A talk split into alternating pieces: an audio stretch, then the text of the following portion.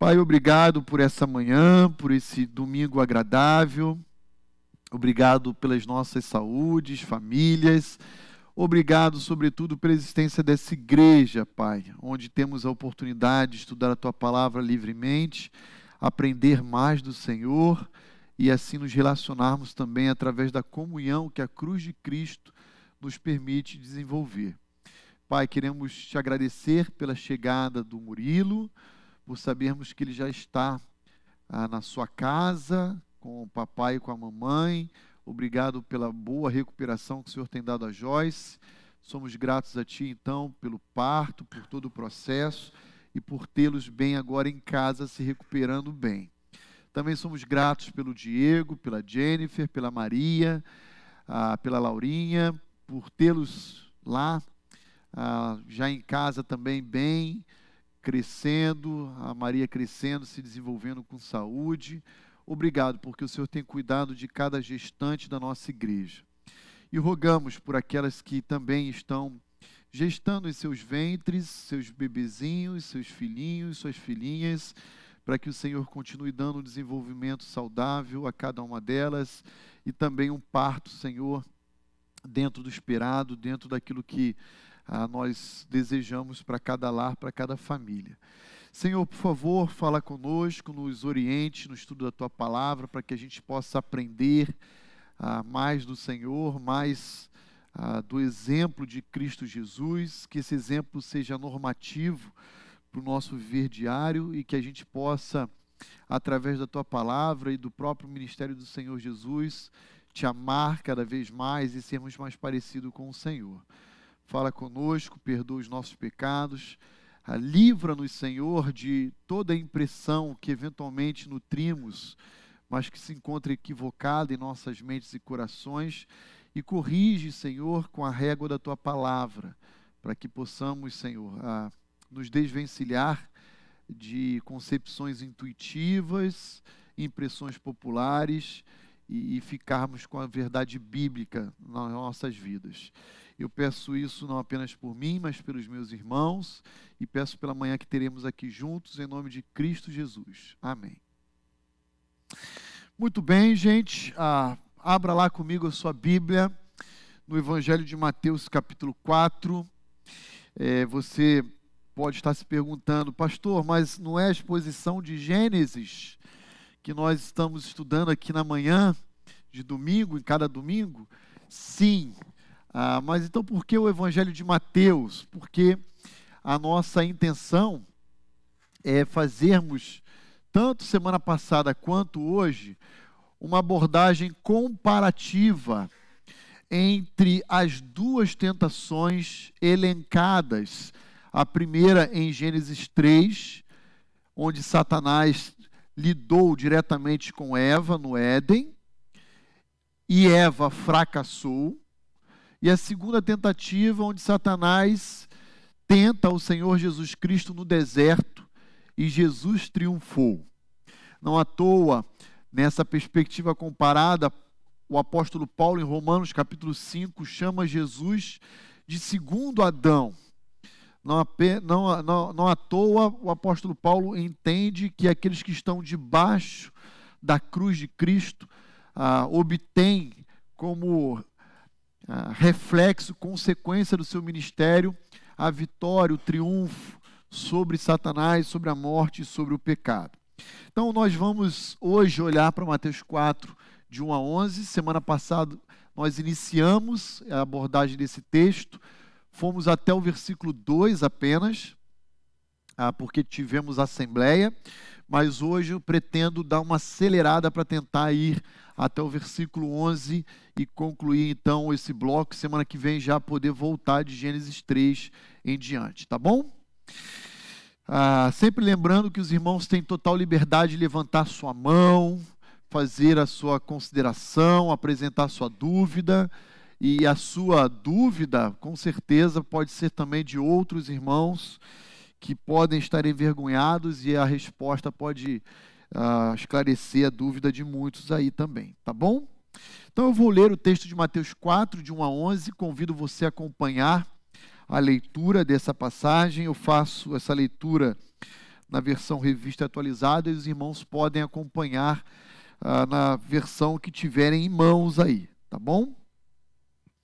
Diz assim: A seguir foi Jesus levado pelo Espírito ao deserto, para ser tentado pelo diabo. E depois de jejuar 40 dias e 40 noites, teve fome. Então o tentador, aproximando-se, lhe disse: Se és filho de Deus, manda que estas pedras se transformem em pães. Jesus, porém, respondeu: Está escrito: Não só de pão viverá o homem, mas de toda palavra que procede da boca de Deus. Então o diabo levou a cidade santa colocou-o sobre o pináculo do templo e lhe disse: Se és filho de Deus, atira-te abaixo, porque está escrito: Aos seus anjos ordenará a teu respeito que te guardem. E eles te susterão nas suas mãos para não tropeçares em alguma pedra. Respondeu-lhe Jesus: Também está escrito não tentarás o Senhor teu Deus. Levou-o ainda o diabo a um monte muito alto. Mostrou-lhe todos os reinos do mundo e a glória deles, e, lhes disse, e lhe disse: Tudo isto te darei, se prostrado me adorares. Então Jesus lhe ordenou: Retira-te, Satanás, porque está escrito: Ao Senhor teu Deus adorarás, e só a ele darás culto. Com isto, o deixou o diabo, e eis que vieram anjos e o serviram. Muito bem. Então, o que, que nós abordamos aqui na semana passada, rapidamente? Olhando para o versículo 1 de Mateus capítulo 4, o que deve chamar a nossa atenção é de que essa experiência que Jesus teve com Satanás no deserto, ela não foi uma experiência acidental na história. Ela foi intencionada por Deus. Tanto é assim que o versículo 1 diz expressamente que é o próprio Espírito de Deus, a terceira pessoa da Trindade, que conduz Jesus em direção ao deserto com um objetivo claro. O texto diz: para ser tentado. E aqui a máxima que nós extraímos desse versículo e compartilhamos com a igreja semana passada é que, infelizmente, construiu-se ao longo do tempo, numa teologia bem humanista, uma mentalidade é, dentro do cristianismo dos nossos dias, especialmente o brasileiro, de que toda dor, todo sofrimento, todo desconforto, decepção, toda expectativa não correspondida, frustrada, é proveniente de Satanás. Enquanto todas as bênçãos e alegrias são provenientes de Deus. E o texto que acabamos de ler olhando especialmente para o versículo 1, desconstrói esse cenário, essa impressão equivocada. Deus, muitas vezes, está por trás de situações extremamente desconfortáveis, onde ele próprio, à luz de Mateus 4:1, submeteu o seu próprio filho a esse desconforto no deserto perante Satanás. Construiu-se uma ideia popular de que Deus é semelhante ao Papai Noel.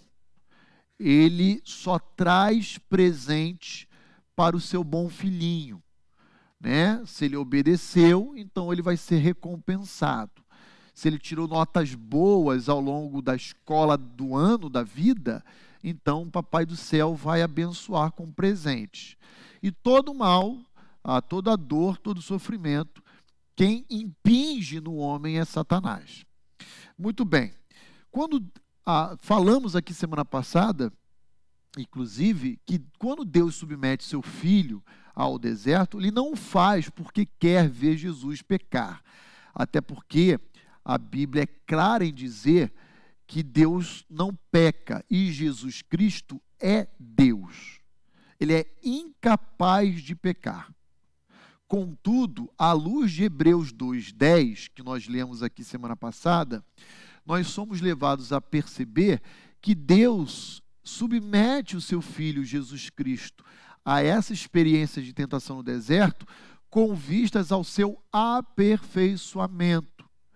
Jesus, ao encarnar, assumindo a humanidade como eu e como você, ele se desenvolveu, ele precisou crescer, se aperfeiçoar. E para ser exatamente nosso substituto, então ele foi exposto às mesmas lutas e dilemas que eu e você experimentamos na vida. Nós, semana passada, lemos o texto de Hebreus 2,10, onde fala claramente isso. Mas eu queria convidar você, agora nesse início de aula, ler também comigo uma outra passagem que nós não lemos semana passada, mas que está dentro desse mesmo ah, ensino, contido lá, capítulo 4, versículos 14 a 16 de, Hebreus. Hebreus 4, de 14 a 16. Acompanha só comigo a leitura dessa passagem. Olha só. Hebreus 4, 14 a 16.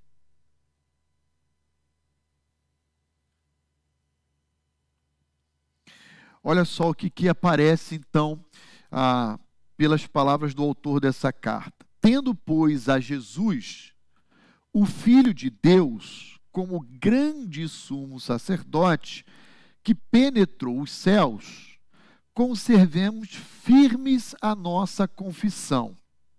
Porque não temos, não temos sumo sacerdote que não possa compadecer-se das nossas fraquezas.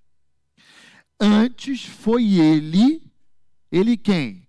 Jesus, tentado em todas as coisas, a nossa semelhança, mas sem pecado.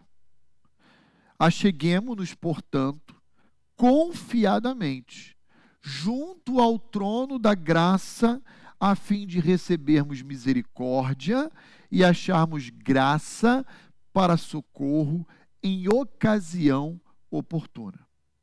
Então veja o que o autor da carta aos Hebreus está falando, não apenas em Hebreus 2:10, mas agora em Hebreus 4 de 14 a 16. O nosso Salvador Jesus Cristo, ele é o nosso grande sumo sacerdote. E uma das qualificações dele foi que, experimentando tentação, a nossa semelhança, ele não pecou. Isso o fez perceber a dor e o sofrimento que nós experimentamos. Diz o texto, ele, ele não pode ele não pode deixar de se compadecer das nossas fraquezas. Ele sabe o que é padecer. Antes ele foi tentado em todas as coisas, mas sem pecado. Ah, vira mais uma vez a página da sua Bíblia agora, vai no capítulo 5 de Hebreus e olhe comigo o versículo 7 a 9 do capítulo 5 de Hebreus. Olha mais uma passagem belíssima nesse sentido. Olha lá, ele diz assim: Ele, Jesus, nos dias da sua carne, ou seja, no seu ministério terreno, quando ele encarnou, tendo oferecido com forte clamor e lágrimas, orações e súplicas a quem o podia livrar da morte. E tendo sido ouvido por causa da sua piedade, embora sendo filho, aprendeu a obediência pelas coisas que sofreu. E tendo sido aperfeiçoado, tornou-se o autor da salvação eterna para todos os que lhe obedecem.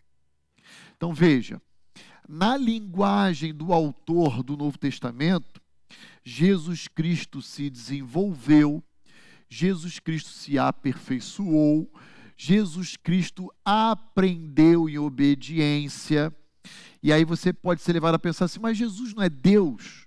Então ele não precisa ser aperfeiçoado, ele não precisa crescimento, ele não precisa ah, aprender nada. Mais ou menos. Não confunda a pessoa de Jesus com a sua natureza divina. No momento em que ele encarna, ele passa a ser homem. Antes dele encarnar, ele sempre foi apenas Deus. Depois que ele encarnou, ele se tornou Deus homem. E por causa da sua humanidade, ele teve que se submeter a todas as mazelas que nós, seres humanos caídos, ah, nos submetemos. Jesus se submeteu a essas mazelas, a esse sofrimento, essa dor, não porque ele ah, se encontrava caído, porque ele foi preservado, mas porque ele estava inserido num contexto de queda. Então, os efeitos da queda, a presença do pecado no universo, o atingiu ah, diretamente. Tá bom, irmãos? Ah, muito bem, então, estudo para olharmos para o versículo 1 e aprendermos que nenhuma situação que Jesus experimentou, inclusive a tentação no deserto, ao longo do seu ministério terreno, foi acidental. Tudo foi previamente descrito, registrado, decretado por Deus na história do seu filho Jesus Cristo. E ele apenas a cumpriu aqui no tempo e no espaço. A máxima que nós extraímos é que nem sempre, e podem anotar isso, escrever, gravar, anota na sua Bíblia, nem sempre Deus nos livra do mal. Ok? Nem sempre Deus nos livra do mal. Mas Ele nos dá uma promessa: que Ele sempre estará conosco todos os dias, até a consumação por isso, Jesus é chamado também de Emanuel. Então, o que, que nós aprendemos? Que nem sempre nos livra do mal, primeira verdade. Segunda verdade, que mesmo que a gente enfrente o mal, ele estará conosco, ao nosso lado, nós nunca estaremos sozinhos, abandonados. E terceira verdade, ele nos livra no mal em sua companhia. Foi assim com Daniel na cova dos leões, foram assim com os amigos de Daniel na fornalha ardente, e é assim comigo e com você. Tá bom? 1 Coríntios 10, 13. Ele não nos submete a um teste que a gente não seja capaz de ser aprovado. Se isso acontecer, ele vai nos dar todo o escape, todo o caminho para que a gente não peque perante Ele. Ok? Está claro? Até esse ponto, tranquilo? Podemos avançar? Dúvidas? Então vamos para o versículo 2. No versículo 2 de Mateus capítulo 4, nós encontramos uma estratégia de Satanás. E qual é a estratégia dele? É que ele intencionalmente explora a fragilidade de cada um de nós no momento oportuno, adequado, no momento certo. Satanás não se apresentou a Jesus e ofereceu pão no primeiro dia de jejum, nem no segundo dia de jejum, nem no terceiro dia do jejum. Quando é que Satanás fez isso? Após 40 dias e 40 noites. Ah, lembra daquele texto de 1 de Pedro 5,8 que ele é como leão que anda ao nosso derredor, bramando e buscando a quem possa tragar? Ele fica, ó, na moita. Ele fica quietinho. Ah, aliás, isso é uma astúcia, uma sagacidade da serpente, né? Outro dia eu estava vendo um documentário no National Geographic. Eu gosto de ver alguns documentários da natureza, de animais. E é impressionante como a cobra, a serpente, a áspide, seja lá o nome que você queira dar para esse animal, ah, ela faz para dar o bote na sua presa. Ela fica ali, ó, paralisada. A, a vítima passa por ela e ela não enxerga a serpente. Eu olhando aquela, aquele documentário, falei, é assim que o capeta faz com a gente. Ele fica só assim, ó, fingindo que ele é um objeto na sala, no quarto, um, um, um acessório, um adorno, um enfeite. Só que ele está ali, ó, só olhando a hora certa para dar o bote. E foi isso que ele tentou fazer com Jesus no versículo 2. Então, ah, quando ah, após 40 dias e 40 noites, ele tem fome e ele se apresenta ah, para oferecer a Jesus ah, um atalho, uma rota alternativa, um caminho paralelo, né, para suprir a sua necessidade e o seu desejo. Irmãos, ah, Satanás nunca vai conseguir impor nada a um cristão. Sabe por quê? Porque nós somos propriedade exclusiva de Deus. Nós temos o Espírito de Deus que habita em nós. Satanás nunca vai impor goela abaixo, empurrar nada para nós. Mas ele também jamais vai se omitir em nos oferecer ah, as suas sugestões. E é aí que mora o perigo. E, e, e presta muita atenção no que eu vou dizer. Isso aqui é muito importante. Satanás, ele é estratégico. Ele é estratégico, intencional. E o que, que ele faz? Ele usa das suas armadilhas de uma forma muito inteligente. Ele sabe que se ele investir em A ou B ou C e ele conseguir levar a queda, ah, ele vai sair vitorioso naquela experiência com aquele cristão, mas talvez aquela experiência não tenha tanta repercussão. Agora ele mira em alvos mais fortes. E é aqui que eu quero chamar a atenção da igreja para isso. E que alvos são esses? Normalmente são os pastores, normalmente são os líderes, normalmente são as pessoas que têm maior projeção ou visibilidade dentro da igreja. E por que que ele faz isso? Porque se ele conseguir lograr êxito derrubando um indivíduo desses, o dano será mais efetivo e maior no corpo de Cristo. Entenderam o que eu estou dizendo? Como é triste, irmãos, ouvirmos que determinados líderes, pastores, pessoas de ah, grande influência, visibilidade dentro de uma igreja caíram. Isso é um veneno. Porque aquele que é mais fraco na fé, ele vai olhar para o pecado desse líder ou dessa pessoa mais influente, vai se escandalizar, vai desacreditar da igreja e a tendência é fazer o quê? Se afastar.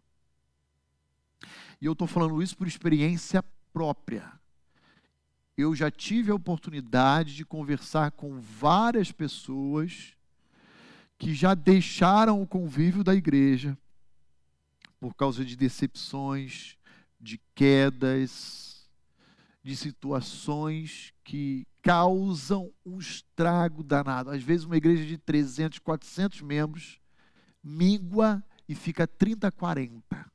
Você acredita nisso? Eu acredito porque eu já ouvi testemunhos assim. Satanás deita e rola, festeja numa situação dessa. Aliás, se você quiser, ah, abra lá comigo sua Bíblia em Mateus 26, 31. E olha só o que próprio Senhor Jesus fala em Mateus 26, 31. Ah, não é ninguém, é o próprio Senhor Jesus que fala a respeito de si próprio. Olha só o que, que ele fala sobre esse tema, essa estratégia de Satanás. Ele fala assim: Esta noite, todos vós vos escandalizareis comigo. Olha o escândalo aí, ó. Porque está escrito, aí ele faz uma citação de Zacarias 13, 7. Ferirei o pastor e as ovelhas do rebanho ficarão. É aí, ó, o alvo de Satanás. É aí. Ele mira no líder. Ele mira no pastor Roni, no pastor Levi, no pastor Jonatas. Ele mira nos diáconos, no Everton, no Robson, no Israel, no César, no Ednei, no Johnny, no Davi. Ele mira, ele vai, ele sai metralhando para tudo que é lado. Ele mira na equipe de louvor, quem está na bateria, quem está no teclado, quem está no vocal, quem está no violão. Ele, ele mira. Sabe por quê? Porque se ele acertar um, ele causa um dano danado. Mas quem, aquele que dirigiu louvor, não é possível. Não, não é possível. Mas aquele que era diácono e que ia fazer visita, não, não é possível. Na, mas naquele pastor carioca, não, não é possível ele mira estrategicamente. Ah, entenda o que eu vou dizer. Ele não vai deixar de mirar na ovelha comum da igreja. Mas, para alcançar um efeito mais devastador, ele então mira em quem? Naquelas pessoas que têm maior influência e visibilidade na igreja. Entendem isso, gente? Estou me fazendo claro? Muito bem. Dúvidas? Então, isso aqui foi o que eu queria complementar da semana passada, que eu acabei não conseguindo por causa da Assembleia. Agora a gente começa a aula. Então, volta comigo, Mateus 4, versículo 3. Tá? Pessoal de casa que quiser escrever, pode escrever lá no chat. Michel repassa a sua dúvida, ok? Olha lá comigo versos 3 e 4 de Mateus, capítulo 4. Agora a gente vai entrar efetivamente na tentação. Olha só o que diz. Então, o tentador, como é que o diabo é chamado aqui, então, no versículo 3? Olha aí, mais um título para o capeta. Aliás, capeta não está na Bíblia, tá, gente? Tá diabo, tá Satanás, Tá dragão, antiga serpente, capeta é uma expressão contemporânea. Tentador. Tá bom? Então o tentador, aproximando-se, lhe disse: Se és o filho de Deus, manda que estas pedras se transformem em pães. Agora, para tudo e olha para mim, para você entender qual é o conteúdo da primeira tentação. Para tudo e olha para mim agora. Isso. Quando nós formos olhar para Mateus 4, especialmente as tentações, nós necessariamente precisamos olhar o seu contexto imediatamente anterior a essa passagem. Porque se você olhar o versículo 1 de Mateus 4, está dizendo assim: logo em seguida. Então, olha para o que vem antes, o último versículo do capítulo 3. Ali, o final do capítulo 3, está acontecendo o batismo de Jesus no Rio Jordão. Lembram desse episódio? Quando você chega lá em Mateus 3,17, há uma declaração pública do amor do pai pelo filho. E que declaração é essa? Olha o pai dizendo: Este é o meu filho em quem me agrado, em quem tenho alegria, em quem tenho prazer, em quem me comprazo. 40 dias depois, Satanás ouve aquilo no batismo e ele vem agora no 41 dia fazer o quê? Questionar a declaração pública do Pai, a palavra de Deus. Estão comigo? Agora, olha só a astúcia, não é de Chapolin, é de Satanás. Olha a astúcia de Satanás. Se és filho de Deus, então manda que essas pedras se transformem em pães, porque você está com fome. Quando ele faz isso, o que, que Satanás está dizendo? Ele está dizendo assim, ó ou você não é filho de Deus coisa nenhuma, como o pai lá atrás em Mateus 3,17, há 40 dias atrás, declarou publicamente no Jordão, ou Deus não é tão bom para permitir com que o seu filho passe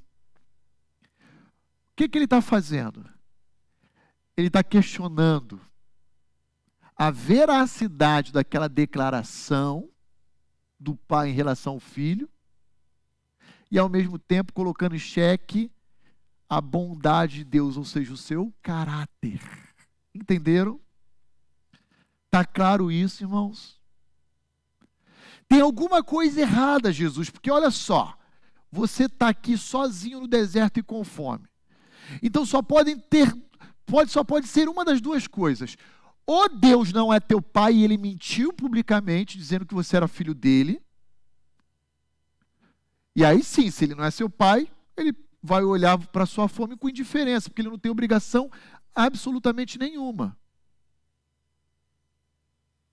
Ou se ele é seu pai de fato, e é verdade aquilo que ele disse, então ele não é tão bom quanto a gente pensa que ele seja. Porque qual pai vai deixar o seu filho passar fome no deserto? Miserável, né? Desgraçado. Só que com isso, com isso, ele repete a mesma estratégia de, que ele fez, que ele empreendeu contra Eva no Éden, lembra? Lembra lá de Gênesis 3?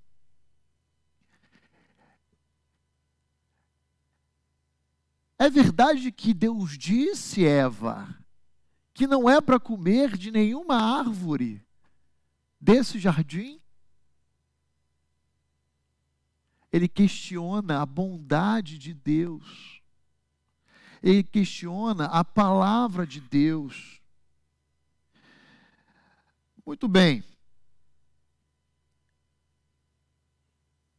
Satanás então ataca a declaração do pai e questiona a sua bondade perante o seu filho.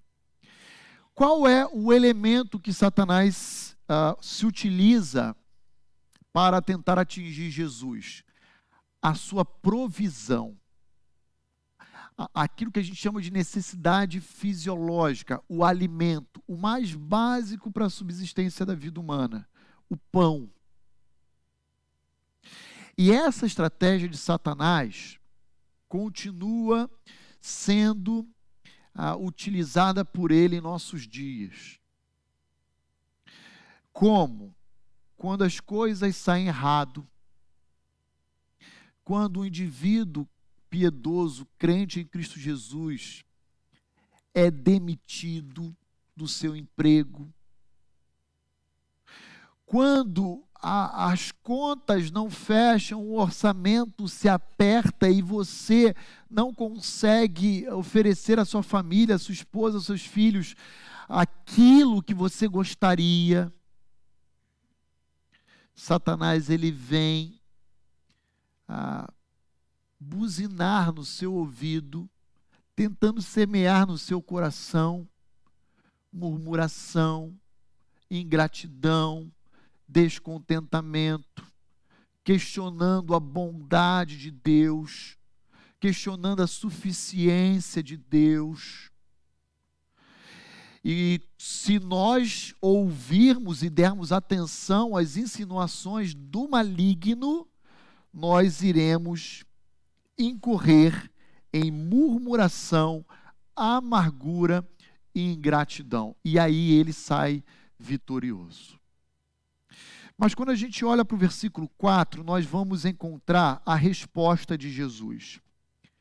Olha lá Mateus 4, 4. Jesus, porém, respondeu. Estão acompanhando comigo aí Mateus 4, 4?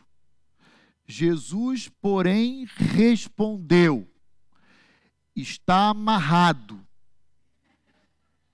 Não é assim na sua versão? Ah, desculpa, peraí, deixa eu usar outra versão aqui. Ah, Jesus, porém, respondeu: chuta que é laço. É isso que está na sua versão? Não? Então essas não são as palavras mágicas que a gente deve utilizar? Ah, ok. Jesus, porém, respondeu: Está escrito. Sabe como é que se vence a Satanás? Com a palavra de Deus. O meio de se vencer o inimigo é se apropriando da palavra de Deus. E creiam, Jesus não estava com a Bíblia ou a Septuaginta lá no deserto. Ele citou um texto que está lá em Deuteronômio 8, versículo 3. Um texto que para nós cristãos não é muito conhecido ou familiar. Talvez para o contexto judaico ele era um texto mais familiar por causa da Torá, da lei de Moisés. Mas ele cita a palavra de Deus para vencer Satanás. Irmãos, Jesus não nega a sua necessidade do pão, mas ele diz que a obediência a Deus ela é maior e mais necessária do que qualquer necessidade que possuímos. Está escrito: não só de pão viverá o homem mas de toda palavra que procede da boca de Deus. Ao longo das nossas, da nossa vida, nós perdemos às vezes tanto tempo com banalidades, com futilidades, com coisas vãs, que não nos preparam para a vida cristã, irmãos. Entendo o que eu vou dizer, eu não sou contra assistir uma série, não sou contra assistir futebol, não sou contra assistir filmes, ir no cinema, não é nada disso. Mas às vezes a gente usa tanto o nosso tempo livre com coisas que não somam em nada. Quando nós deveríamos priorizar no nosso viver diário o quê? A palavra de Deus. Nós deveríamos acordar pensando nela e dormir pensando nela. Parar lá no nosso trabalho, na hora que você está na frente do computador ali, cinco minutinhos de intervalo e ler, meditar. E às vezes a gente gasta tanto tempo com rede social, com YouTube, com, com, com os serviços streaming que não vão te preparar para a vida. Não vão te preparar para a vida. Aliás, às vezes o uso demasiado dessas, desses entretenimentos, além de te afastar eh, de Deus, ainda traz enfermidade ao teu relacionamento, às vezes conjugal, às vezes com seus filhos. Quantos filhos não querem a atenção do pai e o pai está lá, ou com a mãe está lá no, no, tecnológico, lá no, no tablet, no celular, nas mídias. Quantas vezes a esposa não quer a atenção do marido e o marido está na frente da televisão vendo futebol, jogando videogame. Irmãos, ah, eu queria, antes da gente ir adiante dessa passagem aqui, chamar a sua atenção é para o fato de que nós não, não devemos, eu e você não devemos desperdiçar o tempo e as oportunidades que Deus nos concede para crescermos na palavra de Deus, no conhecimento dela, no nosso relacionamento com Deus. Nós deveríamos estar mergulhados, encharcados da palavra de Deus. Era assim que Jesus se encontrava. É por isso que Jesus teve a condição de, no deserto, sem manusear a Torá, citá-la a Satanás. Quer um exercício saudável? Memorize. Memorize a palavra de Deus. Eu estava dando aula no sábado passado em uma outra igreja, num curso, e uma aluna, membro dessa outra igreja, me procurou no intervalo e compartilhando de alguns desafios que ah, ela e algumas jovens ah, do círculo dela, da igreja dela, estavam uh, fazendo uh, era memorizar a carta inteira de Tiago. E eu falei, uau! E onde você está? Ela estou no capítulo 4. Eu falei, já memorizou verso a verso do 1 ao 4? Ela, sim, pastor. Eu tenho que memorizar até o final do 5, porque esse grupo de irmãs, nós iremos no próximo final de semana na Conferência Fiel dos Jovens, e a conferência fiel que está acontecendo esse final de semana acaba hoje. Tem como tema a exposição da carta de Tiago. Nós já estávamos alguns meses memorizando e eu estou atrasado, só tenho uma semana para decorar o capítulo 5. Olha que hábito incrível e saudável. É assim que deve ser o povo de Deus. Encharcado, mergulhado da palavra de Deus. Então fica aí uma dica, né? uma baita sugestão que me encorajou e chamou muito a minha atenção. Não desperdice seu tempo livre com futilidades, com banalidades. Use ele para conhecer mais de Deus através da sua palavra. Está escrito. Agora olha comigo Mateus 4, versículos 5 a 7. Mateus 4, 5 a 7. Diz assim: Então o diabo o levou à cidade santa. Que cidade é essa? Jerusalém. Jerusalém é chamada por cidade santa. Ah, e o colocou sobre o pináculo do templo. Sabe o que, que significa pináculo? A parte mais alta, mais elevada do templo. Ah, só para que os irmãos entendam, a geografia é assim, ó. Jerusalém é uma cidade que fica em cima de um monte. O monte chama-se Sião. Então, no alto do monte Sião, existe uma cidade que foi erguida, construída, chamada Jerusalém. E no alto do templo, e, e o templo ficava próximo a uma área a, geograficamente acidentada, havia um grande e profundo vale. Então, no pináculo do templo até o fundo do vale, adjacente ali ao templo, estima-se que havia uma altura de aproximadamente 180 metros. Então, olha só o que, que Satanás faz.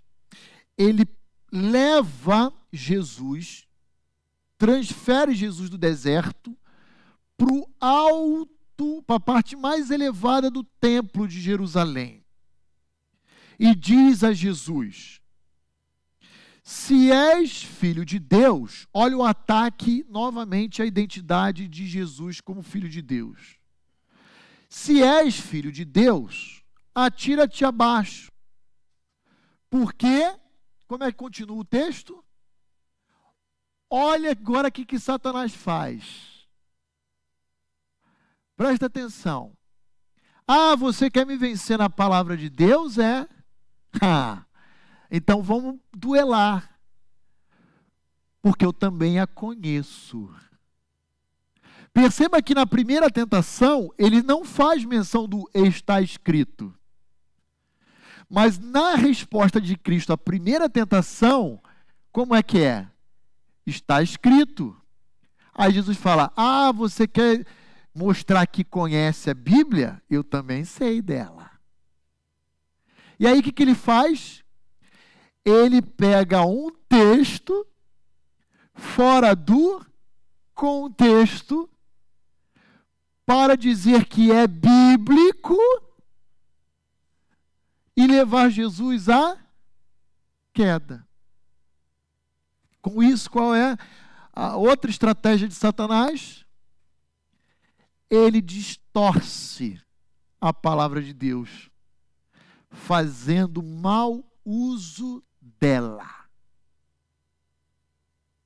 E aí ele vai citar o Salmo 91, versículos 11 e 12. Olha lá. Aos seus anjos ordenará a teu respeito que te guardem. Isso aqui é o Salmo 91, 11.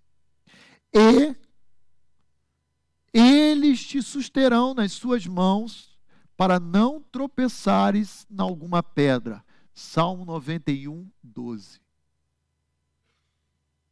Então, o que, que Satanás faz? Ele diz: Você conhece a Bíblia? Eu também conheço bem ela.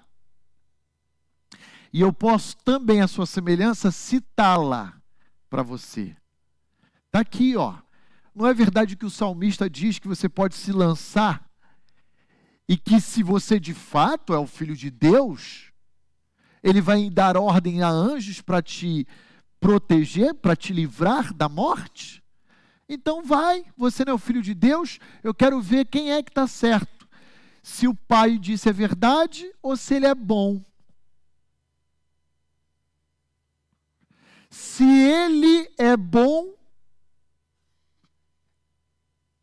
e não for seu pai, você vai se estabanar lá embaixo, porque ele não vai enviar o anjo. Mas se ele é seu pai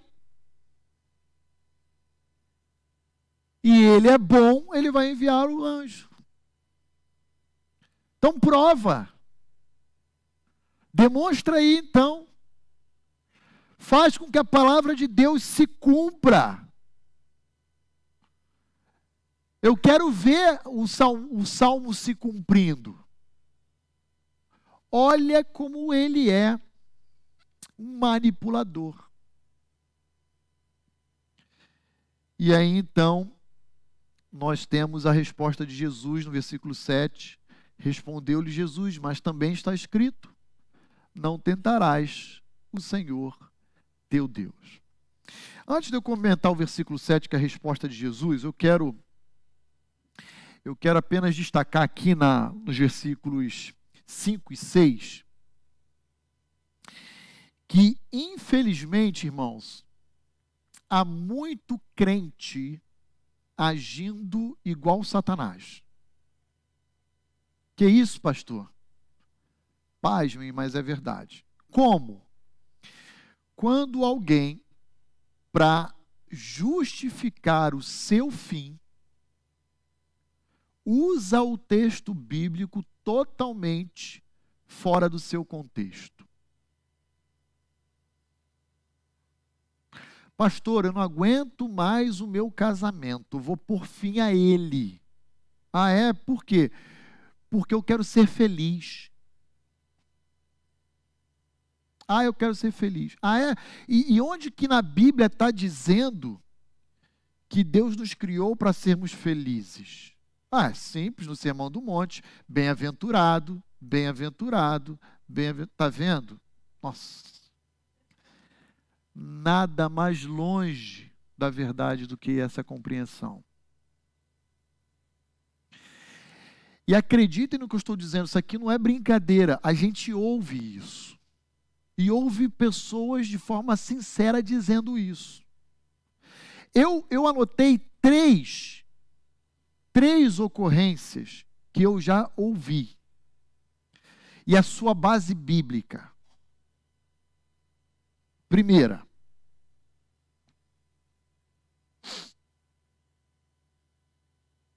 Abra lá comigo em João 10, verso 27 e 28.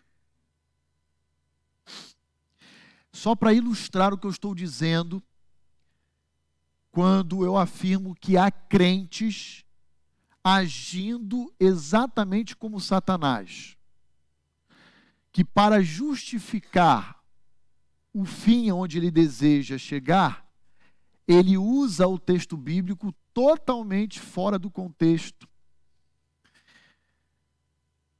para demonstrar que ele ainda é alguém piedoso que conhece a palavra de Deus. Olha só, João 10, verso 27 e 28.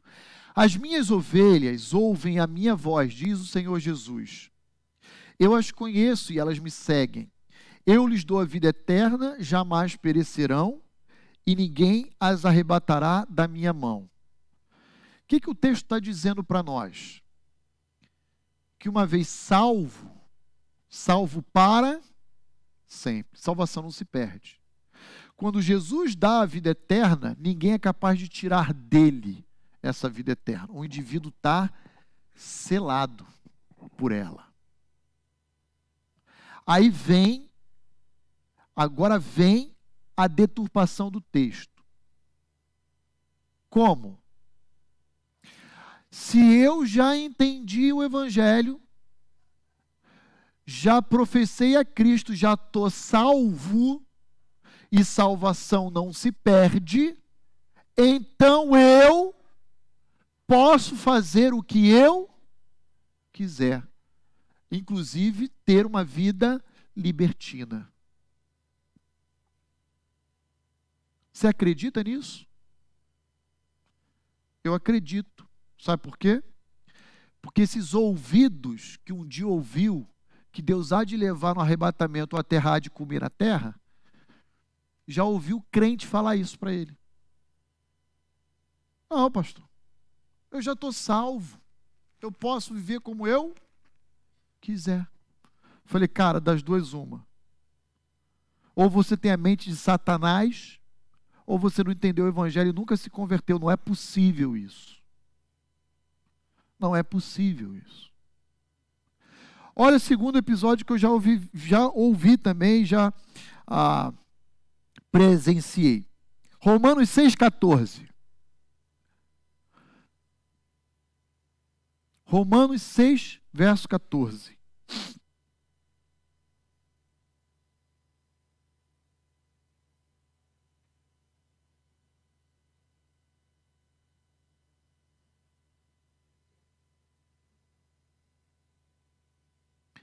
Acharam? Romanos está ali logo entre Gênesis e Apocalipse. Fica tranquilo. Gênesis, Êxodo, Levítico, Romanos Apocalipse. Vamos lá. Romanos 6,14. Olha só o que está escrito lá. Porque o pecado não terá domínio sobre vós, pois não estáis debaixo da lei, e sim da graça. Está vendo esse texto? Sabe o que esse pastor já ouviu? Apertem o cinto. A hora que eu quiser parar de beber e de fumar, eu paro, porque o pecado não tem mais domínio sobre mim. É só eu querer. Acabou. Eu ponho fim a ele, a essa prática. Ah, é? É, Romanos 6,14 diz, porque o pecado não, não terá domínio sobre vós. Então, eu domino. Então, é a hora que eu quiser parar, eu paro. Ah, tá bom. Satanás. Último texto, e a gente sai para o intervalo. Mateus 26, 41. Passagem ah, que registra as próprias palavras do Senhor Jesus. Mateus 26, 41.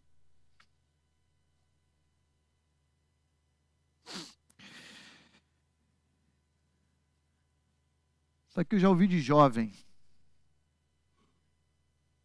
Olha só, vigiai e orai, para que não entreis em tentação. O espírito, na verdade, está pronto, mas a carne é.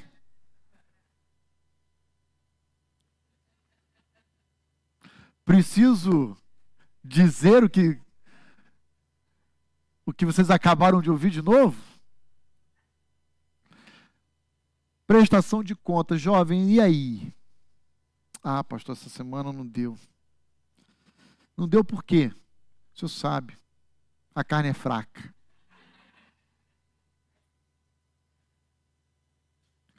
Ah, é, cara, você está lutando? Eu estou lutando, mas a carne é?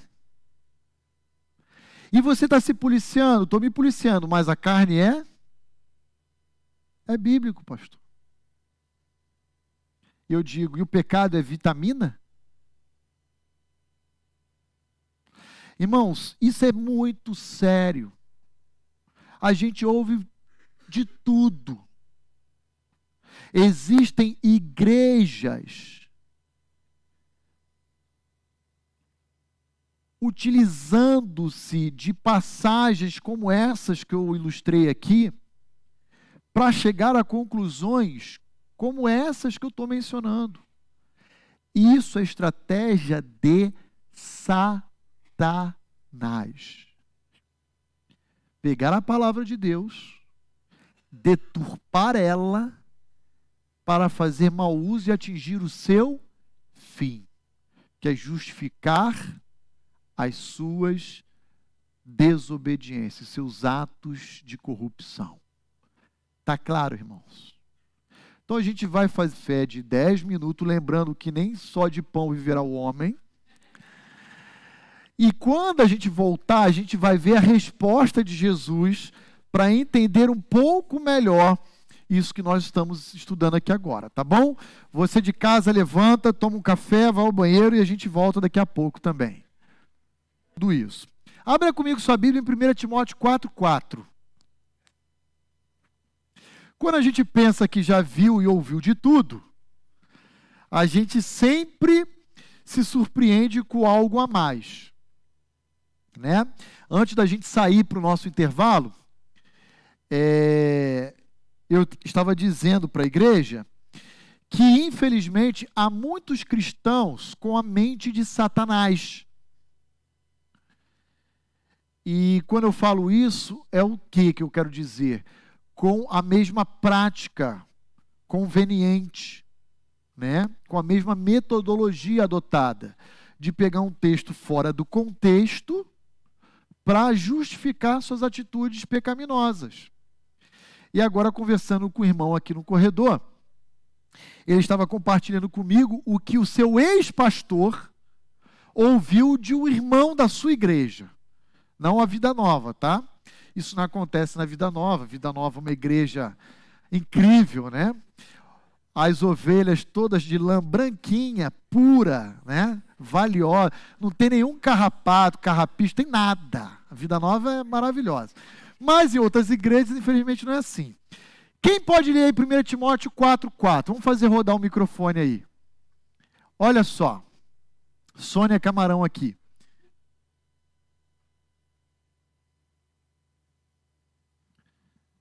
Olha o que a ovelha desse pastor de uma outra igreja ouviu, ah, quer dizer, falou para o seu pastor.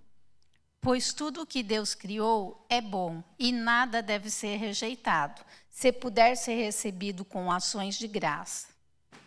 Tudo que Deus criou é bom e deve ser recebido com ações de.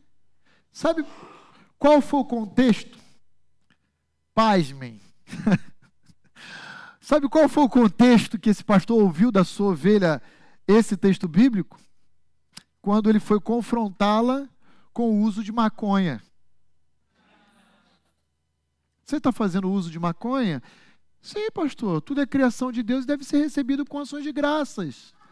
Oh, glória! Né? Que bênção! Está aí. Gente, essa não foi da experiência do pastor Roni. Se eu falasse, vocês iam estar pensando assim: ah, o pastor Roni está inventando. Ele está tá brincando. Não é. Gente, acreditem. A criatividade não humana, do, do diabo, é impressionante. Pasmem. Quando você pensa que já ouviu de tudo e viu de tudo, ainda surgem ah, esses infelizes para acrescentar ao catálogo das ilustrações pastorais, né? Ah, tudo foi criado por Deus e deve ser recebido com ações de graças. Muito bem, vamos lá, para a resposta de Jesus em Mateus 4. Olha lá, Mateus 4, versículo 7. Respondeu-lhe Jesus: também está escrito: Não tentarás o Senhor teu Deus. Senhor Jesus, onde está escrito não tentarás o Senhor teu Deus? Vamos fazer um exercício aqui agora, tá? Deuteronômio 6,16 já disse a nossa irmã Dena, está à frente da aula, tá vendo? Alunos bons são assim. Agora vai lá comigo em Deuteronômio 6,16.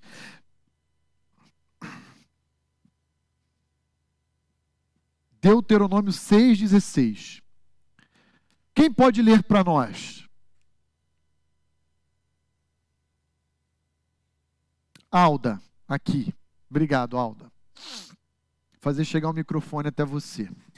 Olha lá o que está escrito em Deuteronômio 6,16: que Jesus se apropria para poder refutar Satanás. Não tentarás o Senhor teu Deus como o tentaste em Massá. Ah! Olha só. Veja. Agora nós vamos entender o sentido de não tentar o Senhor teu Deus. Como é que a gente entende isso? A partir de um episódio histórico que aconteceu com a nação de Israel, onde em Massá. Então agora vai lá em Êxodo 17. E eu vou ler essa passagem. Vou ler dos versículos 1 a 7. Êxodo 17. Agora é que a gente vai entender qual foi a artimanha de Satanás ao usar o Salmo 91 e vê-lo fora do seu contexto. Veja lá comigo em Êxodo 17, de 1 a 7. Veja, à medida que eu for lendo, onde está a tentação a Deus aí, ó.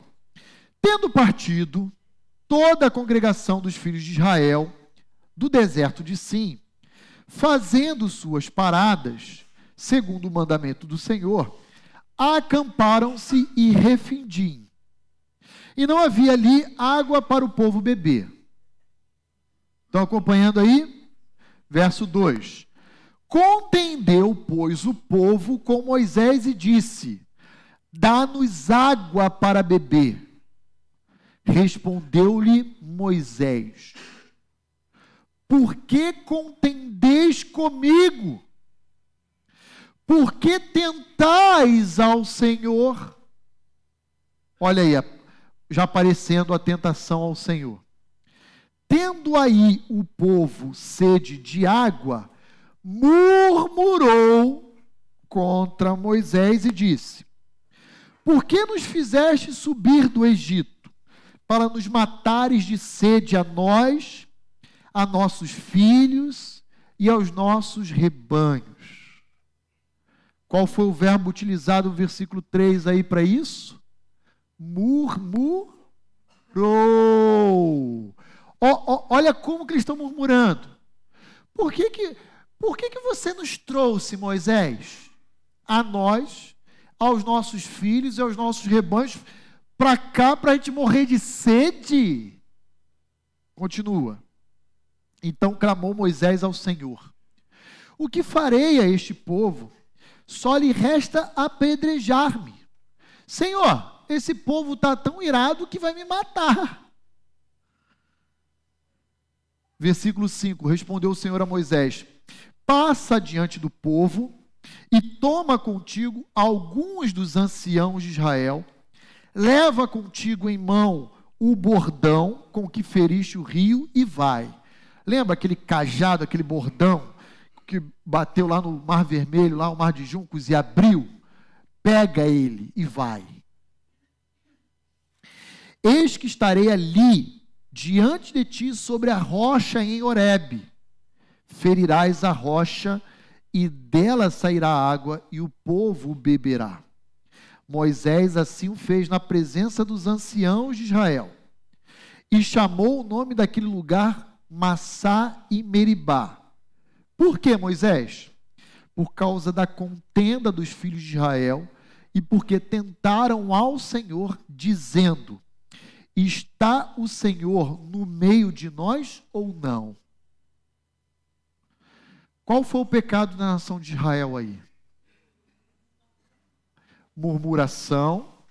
Mas olha como termina o versículo 7. O que, que o povo estava dizendo? Deus está aqui mesmo com a gente? Será que Deus está no deserto?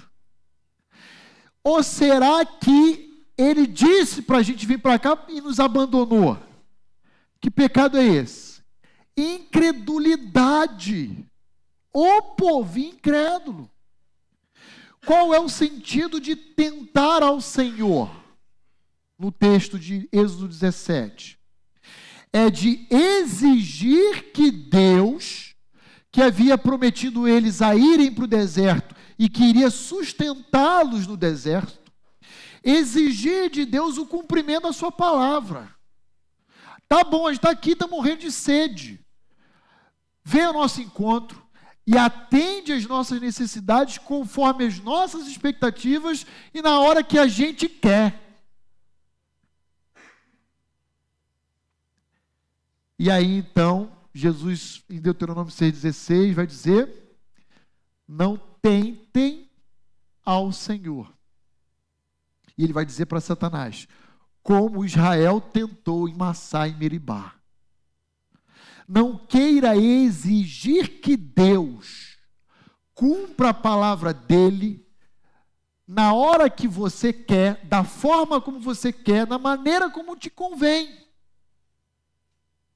Irmãos, o mais triste é vermos em púlpitos pastores dizendo assim para suas ovelhas, ou melhor, para as ovelhas que pertencem a Cristo Nenhum de nós somos donos de, da ovelha do Senhor. Dizendo assim, ó, você precisa colocar Deus na parede. Porque Ele prometeu. Ele está obrigado, amarrado à palavra dele. Eu determino. Eu decreto. Eu exijo eu não aceito, e etc.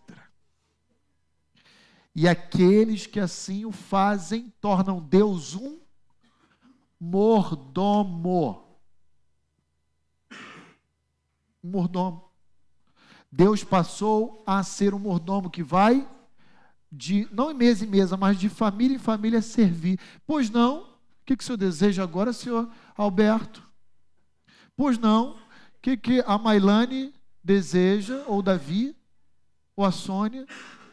Ah, eu quero trocar de carro. Desejo concedido. Pode ir amanhã, segunda-feira, na agência. Ah, eu quero trocar de casa. Desejo concedido, crédito aprovado, pode ir na Caixa Econômica Federal. Ah, eu quero viajar para o exterior. Eu quero ir para a Disney tirar foto com Mickey desejo concedido. Gente, eu estou tentando brincar aqui, quebrar um pouco a seriedade do assunto, mas o negócio é muito sério. Eu quero que os irmãos entendam isso. Tem pessoas que foram doutrinadas ao longo de anos, eu tenho certeza que aqui nesse salão tem gente assim, em contextos anteriores, dizendo: não, pastor, o que a gente ouvia lá era que deveria orar nesses termos. E sabe quais são esses termos? Os termos de Satanás, não de Deus. Isso é seríssimo. Prestem atenção nisso. Porque Jesus não ora assim. A Bíblia não ensina a gente a orar assim. E tem gente propagando esse tipo de uh, prática e pensamentos. Fiquem atentos, olhos bem abertos, para que vocês não caiam nessas mentiras que estão sendo propagadas. E agora, então, vamos para os versículos 8 a 10, para a gente tentar concluir na aula de hoje aqui, Mateus capítulo 4, e semana que vem poder voltar para Gênesis 3. Olha lá, versículos 8 a 10 de Mateus capítulo 4, a terceira e última tentação. Ah, Ednei, desculpa, eu não tinha visto, querido. Não, imagina. O pastor, eu, eu vi um comentário de um pastor nessa pregação das águas de Marimbá, que é águas amargas, que essa região é, é difícil encontrar magnésio no solo. E essa região é rica nisso, por isso que as águas eram amargas. E Deus ter conduzido eles ali para tomar aquela água amarga seria para limpar o organismo deles, porque estavam contaminados com o alimento do Egito. Então, aí uma das funções, além deles beber essa água amarga, seria para o próprio organismo deles ficarem melhor também, entendeu? Pois é, Ednei, ó, vou ser muito sincero com o irmão. Eu não vejo isso no texto de Êxodo, que relata, eu vejo outros ensinamentos nesse texto. Eu não vejo que o texto esteja, em alguma medida, é, apontando. É que a gente não vai ler o texto aqui de Meribá, só falamos do episódio de Massá, em Êxodo 17. Ah, eu vejo texto apontando para outra direção, para o poder de Deus, para a grandeza, porque aquela água amarga se torna uma água doce, ele transforma. Eu vejo o texto apontando para a dependência que Deus quer ensinar do povo a ter dele, de Deus, o seu sustentador. Eu vejo outros ensinos. Agora, dizer que o magnésio estava ali naquela região. Isso pode até ser uma constatação mesmo geográfica ali do terreno, científica, mas dizer que Deus estava querendo purificar eles. A purificação na Bíblia tem a ver com uma conotação espiritual, do pecado. Ah, eu acho que é um excesso. Eu não pregaria nesse texto é, com essa abordagem, tá bom? Eu acho que o texto não está se propondo aí nessa direção é, de uma purificação do organismo da pessoa. Tá bom? Entendido. Por, por isso que eu brinquei aqui. Porque se a gente abre esse precedente, aí a gente pode, em outras passagens, também colocar coisas que o texto não está se propondo a dizer. Aí eu acho que é ir um pouquinho além do que o próprio texto sugere. Tá bom? Então, fiquem com os ouvidos aí bem aguçados, antenados, ah, com um filtro bem é, caprichado aí para aquilo que, gente, que chega até nós, né? Que chega até nós. Opa, irmã Lucina, deixa eu só fazer o microfone chegar, minha irmã, senão o pessoal de casa não ouve.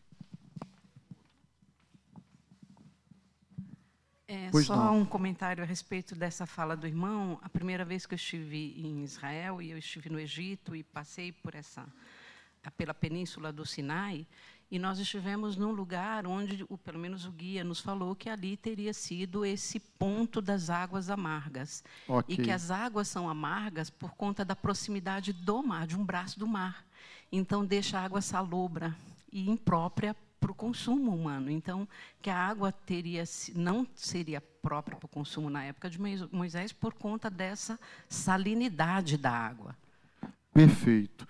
É, aí entra nessa parte química ali da região, né? Que eu confesso, não sei dizer para os irmãos. Só sabemos que era amarga, e salobra, alguma coisa.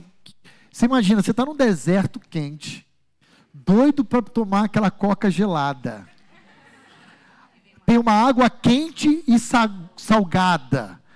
Você vai, né? vai botar na boca e. Né? A, a grande questão é: Se tinha magnésio, se era cloreto de sódio, se era. Aí eu deixo para Dani, para o Will, para os químicos de plantão aí ah, discorrerem, né?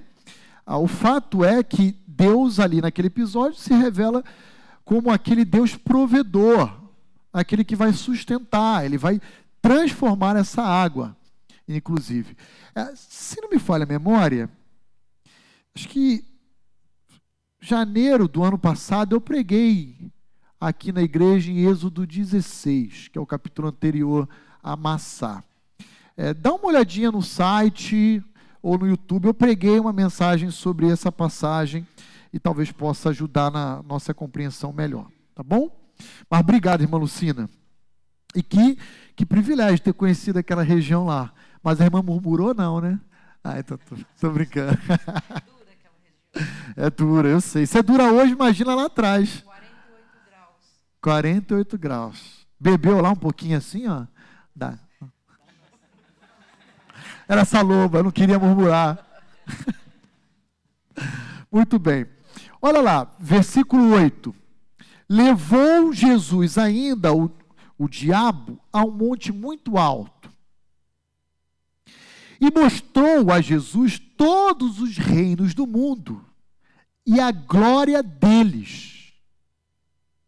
E lhe disse: Tudo isto te darei, se prostrado me adorares. Olha qual é a última tentação aqui comigo na tela. Passa aí, Will, que não está indo aqui. Obrigado. Com essa terceira e última tentação, o que Satanás está sugerindo a Jesus é de que Deus é mal. Bom, bom mesmo é Ele. Aí tem que rir, né? Tem que rir com isso. E por que, que tem que rir? Entenda o que eu quero dizer. Quando Satanás leva Jesus a esse novo local no alto e mostra todos os reinos do mundo e a glória deles, a ideia que Satanás quer apresentar a Jesus é um contraste entre o caráter dele e o caráter do seu pai. Em que aspecto? Olha o que Satanás sagazmente ele está fazendo. Ele está fazendo assim, ó. Eu não sou seu pai, mas como eu sou alguém generoso, eu sou capaz de te dar toda a glória e todos os reinos do mundo. Enquanto o seu pai, que diz que é criador de todas as coisas e tem todas elas, se nega a te oferecer. Quem é que é bom e quem é que é mal nessa história aqui? Entenderam? Sim ou não? Vou repetir. Satanás leva Jesus para o lugar alto, coloca diante dos olhos de Jesus toda a glória e todos os reinos do mundo diz assim: ó, isso aqui pode ser seu. Eu posso te dar isso. E olha só, eu não sou seu pai. Veja como eu sou legal. Veja como eu sou bondoso, generoso com você. Nem seu pai eu sou e estou disposto a te dar tudo isso.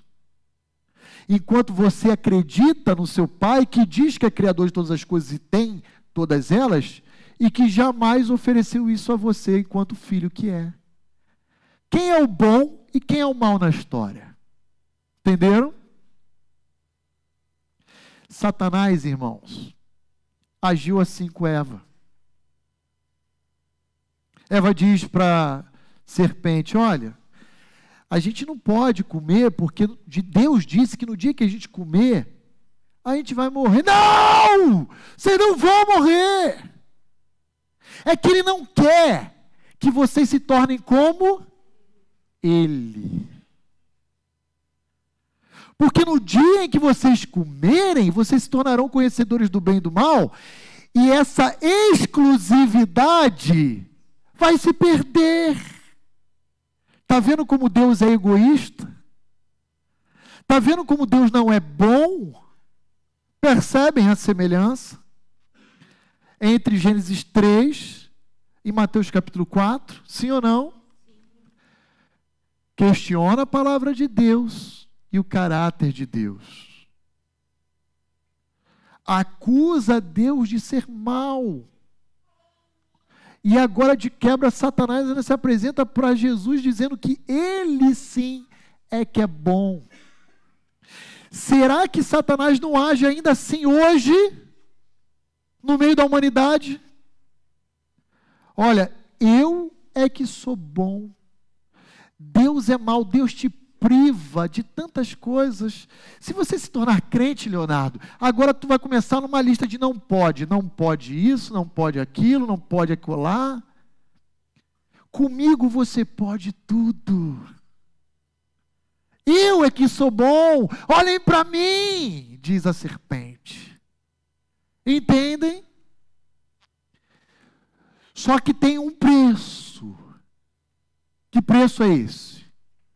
Se prostrardes, me adorar.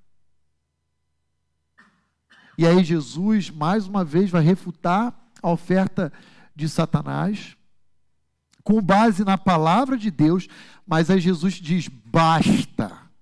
Olha o que, que diz o versículo 10: retira-te, Satanás, basta, game over, parou por aqui, não tem mais conversa contigo. Porque está escrito, mais uma vez ele refuta Satanás com base na palavra de Deus. Porque está escrito: ao Senhor teu Deus adorarás, e só a Ele darás. Deuteronômio 6, versículo 13. Deuteronômio 8, Deuteronômio 6, Deuteronômio 6. Por três vezes, Cristo refuta Satanás com base na palavra de Deus. Agora, para a gente poder encerrar, que ainda faltam cinco minutinhos, eu quero me apegar a essa resposta de Jesus. Só a Deus devemos adoração. Só a Deus devemos prestar culto. Então, deixa eu falar uma coisa para os irmãos e prestem muita atenção.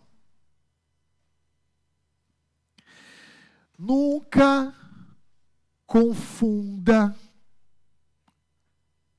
amor, admiração com idolatria ou adoração. É uma linha muito tênue. É uma linha abstrata. Se você for conversar, por exemplo, com um católico sincero, ele vai te dizer assim: não, nós não somos idólatras, nós veneramos.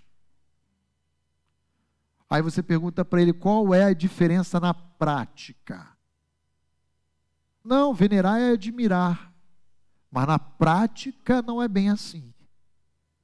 Na prática você vê católicos realizando procissão, acendendo vela, fazendo votos a imagens. Então, escute o que eu estou dizendo, sabe por quê? Porque idólatra não tem só no meio católico, católico. E eu sei que isso choca. Porque também existe uma herança ah, outorgada às gerações de que todo idólatra vai para o inferno. E isso é incompatível com o cristão ser idólatra, porque o cristão vai para o céu. O cristão protestante, digamos assim. Só que existem pais que idolatram filho. Existem profissionais, profissionais que idolatram sua carreira, seu emprego, sua empresa. E existem ovelhas que idolatram seus pastores. Fujam disso. Fujam disso. Culto, adoração deve ser dada somente a Deus. Somente a Deus. Por isso que quando, por exemplo, o pastor Roni sai de férias, ele nem fala. Os irmãos só vão saber quando chega aqui no domingo e fala: cadê o pastor Roni? Aí um dos pastores que estão dirigindo ou pregando fala: ó, oh, pastor Roni está de férias. Para não criar essa mentalidade assim, ah, Domingo que vem o pastor Roni está de férias, ele não vai na igreja, então também não vou, vou sair de férias com ele. Não vai, não. E isso pode ser com qualquer pastor. O pastor Levi vai sair de férias, então vou sair de férias com ele. Pastor Jonathan vai sair de férias, sair de férias com ele. Fuja disso. Você tem que vir a essa igreja e adorar a Deus, independentemente de qualquer um dos pastores estar aqui ou não, porque está vindo na igreja adorar a Deus. Ok? Até porque Deus pode levar qualquer um de nós para onde Ele quiser, a qualquer hora. E a igreja do Senhor tem que permanecer firme, caminhando ah, em direção à glória. Ok? Feita essa consideração final, ah, vamos parar por aqui, mas cuidado. Eu reitero, cuidado, cuidado, cuidado, porque hoje tudo fomenta a idolatria. Você quer ver um exemplo? Se você tem uma. Eu não tenho, tá? Mas se você tem uma rede social chamada Twitter, para você acompanhar a postagem de outros, você tem que fazer o quê? Hã? Pode falar sem medo. Seguir. Se você tem um Instagram e quer acompanhar a postagem de outros, você tem que seguir. E esse verbo é um verbo próprio de idólatras. E tem muito crente idolatrando alguns pregadores aí, alguns influencers da era digital no YouTube. Aí eu sigo o pastor tal. Eu sigo o pastor tal. Você tem que seguir Jesus, que é o supremo pastor. Cuidado com essas coisas. Eu reitero. Não é um pastor que vai te salvar, não é uma igreja que vai te salvar, é Jesus o supremo pastor. Siga somente a Ele, preste culto somente a Ele. Amém? Vamos orar? Alguma dúvida? Alguma consideração adicional, crítica.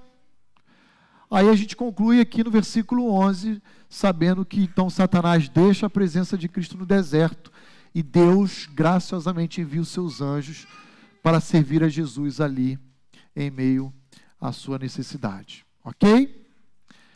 Michel, alguma postagem aí? Nada? Aqui no salão, nada? Então vamos orar encerrando o nosso tempo. Senhor, obrigado por essa manhã, por esse tempo de crescimento que o Senhor nos deu. E eu peço a Ti, Senhor, que nos ajude sempre a estarmos vacinados, imunizados, Senhor, blindados das sugestões de Satanás, para que jamais venhamos a ser alcançados pela dúvida, pela incredulidade, para que jamais venhamos a questionar a validade ou o conteúdo da tua palavra em nossas vidas, a tua bondade, e que possamos, Senhor, a semelhança de Jesus, que é o nosso redentor, o nosso salvador, o nosso mestre, o nosso supremo exemplo, a vencer Satanás em meio às investidas dele contra nós. Senhor, em particular, como co-pastor de Cristo, eu quero suplicar a Ti de uma forma muito especial pelas Tuas ovelhas que congregam aqui na Igreja Batista Vida Nova e suas famílias. Eu quero te pedir, Senhor, que o Senhor nos livre, livre todos nós das armadilhas satânicas preparadas por Ele a cada um dos nossos lares. Eu peço ao Senhor assim em nome de Cristo Jesus. Amém.